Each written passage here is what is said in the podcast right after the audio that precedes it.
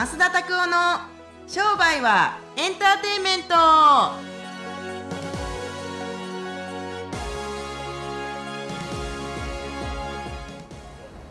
e 商売は。エンターテインメント。ということでですね。はい。はい。ムロツヨシさんみたいな髪型してますあねそうですか？違いますか？室剛さんって誰ですか？知らないです。リスナー銀行のやってる人や。そう。ちょっと私最近。大恋愛出てた人。そう全然あの人イケメンって思ってなかったんですけど、はいはいはい。大恋愛を見て、はいはい。だんだんかっこよく見えな見えてりそな銀行行くたんびにあ強しって思ってるんですけど。僕でも言うちゃ悪いけど大失恋したことありますよ。19歳の時に。19歳の時ねはい。どうやって失恋したんですか？なんかすごい好きになった子がいて付き合えなかったですね。それ失恋じゃないじゃん付き合えてないってことは。あでもなんか好きですあ私も好きですって手つないだんですけれどもなんか何日後かにあの私やっぱりあの人のこと忘れないんですみたいな感じで大失恋したことありますなんか。好きな人がいて大失恋すると増田さんどうなるんですか？ファンファンファンファンファンみたいな感じになりますよねどういう意味なんかあの落ち込みましたね何日ぐらい1年は引っ張ったかもすごい意外に付き合ってもないのにへうんえ付き合えへんかったことに落ち込んだのか振られたことに落ち込んだのかはどっちかわからないですけれども。なんで今まで振られたことがなかった？そんなことないです。そんなことないですけれどもその時はその人のことが好きだったですからあの結構ショックでしたね、あーでも室剛さんかっこいいですよね。でも私あんまりタイプじゃないんですよ。でもあの大恋愛を大失恋じゃない大恋愛？見てもう典型的なね忘れていくだ系の記憶がなくなってね、記憶なくなって韓国ドラマ風なね分かりやすいやつ。好きだなと思って私やっぱり昭和の人間だよね、そのうち多分韓国ドラマにはまり出すんじゃないかなってあそうですか。思ってます。今はグッドワイフにハマってるんですけど。まあちょっとよくわからないですけれども。は知ってます？グッドワイフ。いわからへ全然知らないですんよね。ネットフィリックスですか？違う。アマゾンプライムです。は。あでも知ってます？世の中でネットの私いろんなのを勉強してるんですけどうん。あの何の媒体が一番見られてるか。いや今のもうあなた答え言うてますよ。アマゾンプライムブ YouTube ーブー。フル。もうフルーは終わるっぽい。ネットフリックスだってでその次アマゾンプライムはほとんど見られてなくって。であのー今あのあれじゃん。あのアベマ t v は全然リーチしてるのは高校生なんだって。高校生はみんな知ってるんだって。ど。でも大学生にはリーチできてないんですって。へえそうだからメディアも階層に分かれてるっていう話をこの前。あそうなんや。すごいね。してました。へえそう。昨日僕たまたまちょっといろいろあって15歳の子と喋ったんですけれども、はい15歳。大丈夫ですか？犯罪じゃないの？15歳の子とちょっと喋ったんですけれども、アイドルの子にねへー。あの地下アイドルっていうんですか、はいはいはい。その子喋ったらやっぱりねあテレビ出られてましたもんねインターネットテレビ。そうそうツイッターがやっぱすごいねんて。ツイッターが熱いねんて。でインスタやってるって言ったらインスタやってませんっつって。フェイスブックやってますって言ったらフェイスブックって聞いたことありますって言ったからおーお聞いたことあるレベル？やべえと思って。ミクシーみたいな感じだ。多分知らないねミクシーみんな。分からへんと思なるほど。ういやだからな世代によってジェネレーションによってね使う媒体が違うってことをねもうまざまざとなんか見たって感じ？そそれ日本じゃない。だけじゃない。うん。この前さあのペルー、はいペルーは何の媒体でみんな SNS っていうかあの何？連絡手段取ってるの？って LINE じゃないじゃないですか。LINE って日本だけなのかな、だってアメリ韓国はカカオトークかな？か顔トーク。で中国が WeChat、はいはいはいはい。でアメリカとかだとみんな WhatsApp はいはい。じゃあ何？って聞いたら Facebook のメッセンジャーだって。おおすごい。うん。なるほど。そう。すごいね。だからやっぱり媒体って違いますよね。面白い。うん。まあうん。そんなオープニングトークですけどここはどこからお送りしているかというとこれねあのねジェイル。ちょうどねえ？あ違います。ジェジェイル？ジェイルジェイルですかちょっと柵に囲まれたちょっとおしゃれな場所なんですが。確かにねジェイルですね。はい、あのー、銭湯の前でね喋ってます今。はい。はい、お届けしております。どんな場所か気になる方は YouTube をご覧いただければと思いますが。なんだその雰囲気。下手か。うん。そう両方ね行き来していただきながらあのあ行きたいと思いますが今日は早速質問にお。お面白い質問をお。N 先生からいただいたので聞いてみたいと思います、はいはい増田先生は、以前売り上げを上げたり目標達成するのに良い意味ですごい威圧的にガツガツされているように見えたんですが見えたので僕もそのようにやってきてガツガツやってきました。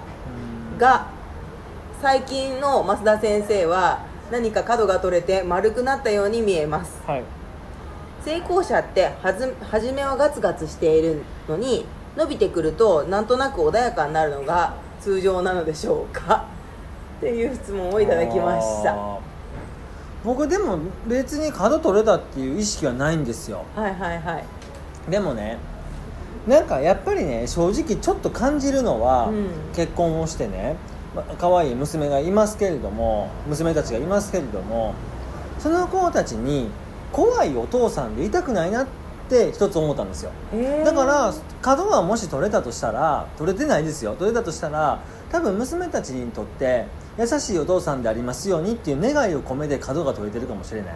うー。んそれは一つある。やっぱりなんか「おいお前よ!」みたいな感じで。でうちの娘ちょっと変わった学校行ってますんで「おいお前よ!」とかってあんまりい言ってはいけない学校というか あんまり大きい子はいらない学校やし。まあ確かにね言うようなご両親は誰もいらっしゃらないですよねうーんっていうのもありますけれども。でもうちのあのその増田さんの娘さんはどうですか？言葉遣いは。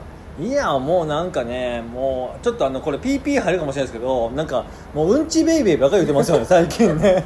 もうなんかもううんちベイベーうんちおちんちんとかもうなんかもうなんか大丈夫？いやもうこれ P ですよほん大丈夫かな？みたいななんか大丈夫かなと思うんですけれども まあでもあのすそういう時期なんでしょうねっていうだからちょっとなんか面白いんでしょうねってなるほどね。うんうんうんちが面白いなと。本当に言葉の使い方ってね親のが映っちゃうからね、うんうん。たまにすごい子いますよね。3歳4歳5歳とかああすごい子いっぱいいるよ。でねえ。てめえなんとかなんとかなんとかって絶対言って。僕一回だからその娘ちゃんをねまあある遊び場に預けた時にすごい子がいてあのまあお世話してくれるその遊ぶお姉さんたちがいるんですけれども「黙れ草花てめえの言うことなんか聞いてねえよ」とかね。3歳ですよ。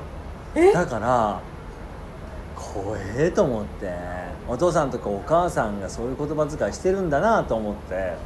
僕教育がいいとか悪いかは大してわからないですけれども3歳からそこそこロックンロールやなと思って。確かに。めちゃくちゃすごい。それはびっくりしましたねだから僕その預けてるお姉さんから言われましたもん「すいませんね。ちょっとあの子ちょちょちょっと激しいんです」って言って「ああ大丈夫です」とか言いながら。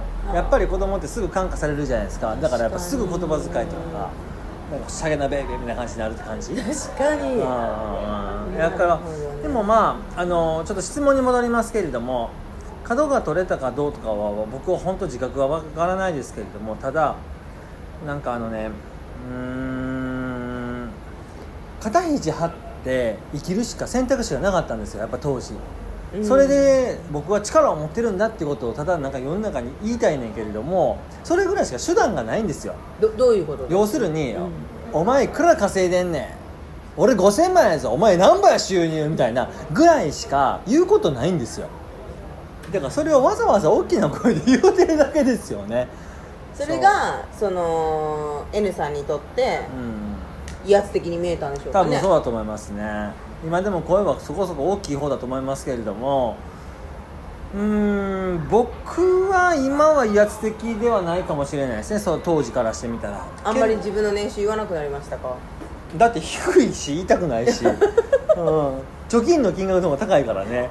今ね。まあ、あのお姉さんのおかげで本当にあのある方のおかげで貯金がたくさんできるようになりましたけれども。そうけれども、まあ、冗談さておき角が取れたのはもし角が取れたとしたら娘がやっぱり大きくなってきたこととか、はいであとはなんかそれをなんか別になんかあの威圧的にする必要がなくなったというか。なんか僕ねやっぱり威圧的にして先生先生って言われ慣れてたからやっぱそういうなんかちょっと威圧的にならへんかったら先生としての威厳を保ってないっていうふうに思ってたんですよ当時は。はい。でも今は別に生身の正田校で付き合ってもらってるような感じですから基本的にそんなことする必要ない。であのまあどうですかね。あの成功者ってうまくいってしまうと角が取れるもんですからみたいな感じのあの質問でしたけれどもそんなことないと思います。トランプさん見てください。そこそこ今でも熱いじゃないですか。そう「You fire!」言うてますよほんま全然何にも角取れてへんやみたいな。熱なっとるわみたいな確かに。だからそれはねその多分 N 先生がね多分都合よく見てる現実じゃないかなと思いますけども角が取れないですよ。うん確かにね。結構激しい人たちは多いと思いますけれどもまあご存知かどうかは知りませんけれどもオラクルっていうシステムの会社がありますけれどもそこの会長さんのラリー・エリソンという方がおられますけどまあそのこの方も3回ぐらい離婚されてるんですけれどもめっちゃくちゃ激しいんですよ。もう嫌いなものが嫌いででライバルと M&A をするんで M&A をする前に交渉するんですけれどもその企業買収というか、まあ、合併吸収ですよね。でその時にどういうビジネスモデルで御社はこんなに大きくなられたんですかって丁寧に聞いていくんですって。で私はこうやってオラクルの社長にで世界の大富豪のあのシステムの会社に控えてるからそれは下の会社は丁寧に答えるよね。こうやってああやってやってきました。あなるほど素晴らしいですねっていうのを録音してその次の日にそのシステムを自分たちの会社で作ってで俺前のとこよりもおいいシステムを作ったから俺のところでお前の会社買ったんでいくらでみたいな感じで。でそうやって会社を大きくしていって今何兆？23兆円企業とかになってるんですか？ねえ。えぐいっちゃえぐいですよね。けれども現実はそうなんですよ。だからガツガツしてるよね、確かうん、だからね小さい世界でねあのその成功者がガツガツあ成功者は成功したら人格者になっていくとかっていう現実なんていうのはどこでもないんですよ。本人がそう信じたいだけ。に確か僕が角が取れて優しくなってるように見えたいだけ。っていうふうに僕は思いますから確かに。今でもだってちかさん僕と喋ってたりすると普段喋ったりすると僕そこそこ激しい時ありません？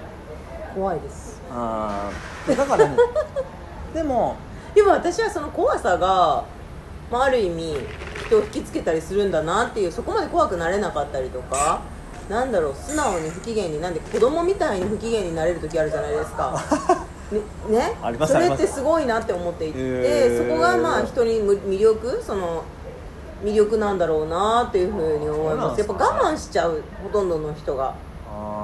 大人なんだし振る舞わなきゃみたいな。確かにね。でそこができないところが増田さん先生の増田さんの魅力なのかもなと。あ思ったり。ー僕だって自分で自覚で自分が大人だとかっていう親だとかっていう自覚なんかないもんね。だから多分子供っぽい態度とも取るし っていうのがあるんですよ。でも周りはみんな大人ですからみんな理解してくれるんですよ。ああー先生もう辛いことあるんですねとかって言われるんですけどもさあお前何が分かんねえみたいなとかやっぱそれが子供じゃないですか。その辺のなんか感情の起伏が激しかったりってだからでもそのアップダウンに付き合ってる周りの人たちがまあ辛いかどうかはちょっと知ったことじゃないんですけれども ただやっぱり周りは大人だなと普通に思います。まあ、結果結果つまり角はそんな取れてないだろうとご角は取れてないは思ってない。てるという。多分ねこの人僕のことあんま知らないと思います。もしくはもうあれかもしれないですね。成功者っていう定義がそれぞれ違ってだって例えばですけど、うん。今思ったのはそのアメリカ大統領はあ、っはあはてブッダみたいになりたいって多分思ってなさそうじゃないですか。あ、モデルケースが違う。そう。でももう多分成功者イコールなんかブッダみたいな風に思ってたとしたらもしかしたら角が取れるかもしれない。もう毎毎月瞑想に行ってもう電波がないところで常にこう森と一緒に対話するみたいな、うん。そしたら多分角が取れてきそうですけど多分そうじゃない世界で生きてる成功者例えばなんかもっとなんだろう何を成功とするかですよね本当に、うんっていうふうになんとなくちょっと今この質問を成功者の定義がそれぞれ違うから何がなーっていうのはあるかもしれない。僕今あのサンフランシスコに毎月行ってますけれどもそこである、まあ、ととても成功したグーグルのおじさんがね僕に聞いてくれたんですよ「Are you happy?」って。うん「チカさん Are you happy?」って聞かれたら何て答えますか英語で「Yes I am. で僕は「I'm so happy」って言ったら「あー You're gonna be successful」って言われたんですよ」要するにもう成功するでしょうねってみたいな。なんか毎日幸せであることが成功そのものみたいなこと言われたんですよ。うん。むっちゃいい話やなと思って、うん。僕いろいろ過去にはあったし今でもいろいろ仕事とか家族とかでいろいろあるけどでもやっぱ総じて幸せなんですよ。そうですこれが成功って言われたんですよ。確かに間違いない。うん。だから成功してるのがお金持ちだとかなんか大きい家住んでるとかビル・ゲイツみたいな金持ちとかそれはちょっとよくわからないですけれどもでも総じて幸せだからそのさそのなんかなんかあの僕がちょっと聞いてあんまは言葉自体がそんなむちゃくちゃ理解できなかったですけれども幸せは増大していくっていうふうにみんなこと言われたんですよ。うんだからなんか幸せだったらもっと幸せになるし幸せじゃなかったら、まあ、そのまま続いていくみたいな。なるほなんかほんであとこれはうちの会社の近くにあるあのバーの名前なんですけどダラダラしてると肺になるぞっていうバーがあるんですよ。ど はい。神宮前のね、はい。ダラダラしてると肺にあダラダラしてると肺になるっていうバーがあるんですよ、はもう調べてもらったらいいと思いますけど、いはいまさにその通りで僕なんかマジダラダラしてないんですよ多分きっと。うん。なんか今日死んで明日ぽっくり死んでたとしても今日あ昨日まで幸せだったなっていう人生を送っときたいなと思って。だから結構なんかフルスロットルで最近はやってますけれどもうーんまあちょっと元にでも成功してるかどうかはちょっと別にしてさ毎日幸せやからね。うーん。って感じ？うんはい。だからでも角は取れたのかな？どうなんやろ？もしかしたらその前は成功しているとか毎日幸せって聞かれたらなんて答えてました？いやまだまだこれからですよみたいな感じで言ってたかもねああそこが大きく変わってきてるところなのかもしれない。ですね。そうかも。うん。うん。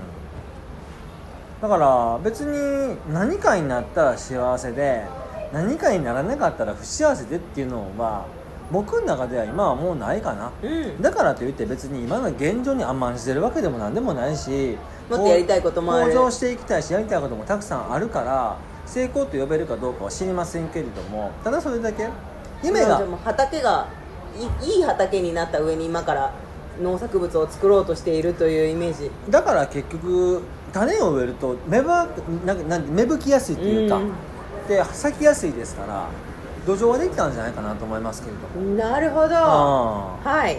すごい分かりやすかったんじゃないでしょうか。ぜひ円先生参考にしてみてください。ご質問ありがとうございあましりがとうございたました。では今日のもうこれすごい結構大人気で今日もあの直接ねあの 私買いましたあの本私買いましたっていう声をいただいたんですけど今日のおすすめ本お願いします。え私買いました？ああの本をね増田先生があああおすすめされたんで今日の本はですねこの吉野圭介先生代々木の先生ですけれどもこの「だからお前は落ちるんだやれ」っていうですね僕このじ10代の時どんだけ読んだやろこれ。これ？うんめっちゃくちゃ面白かったよ。だからお前らをだからお前は落ちるんだ。やれ、まあ、受験生のねに対する本なんですけれども僕当時20代全般の時にネットワークビジネスやっててなかなか行動できないし、はい。人を誘っていけなかったんですよ、はい。でもその時にこの本を書店で見つけて、うん。読んだらめっちゃ気合入ってね、でまあネットワークビジネス自体はそんなうまくいかなかったですけれどもその後の仕事でやっぱり行動しなければ変わらないということがよく分かったので、はい。これを読んで本当に良かったです。なんかもうめっちゃマインドが上がりますこれ本当に。わかりました。すごいな。じゃあまさかの受験本ですけど受験本ですけれども。だからお前は落ちるんだよね。うん。ぜひ読んでみていただければと思いはい、お願ますいします。はい、今日もポッドキャストラインターネットラジオ聞いていただきありがとうございます。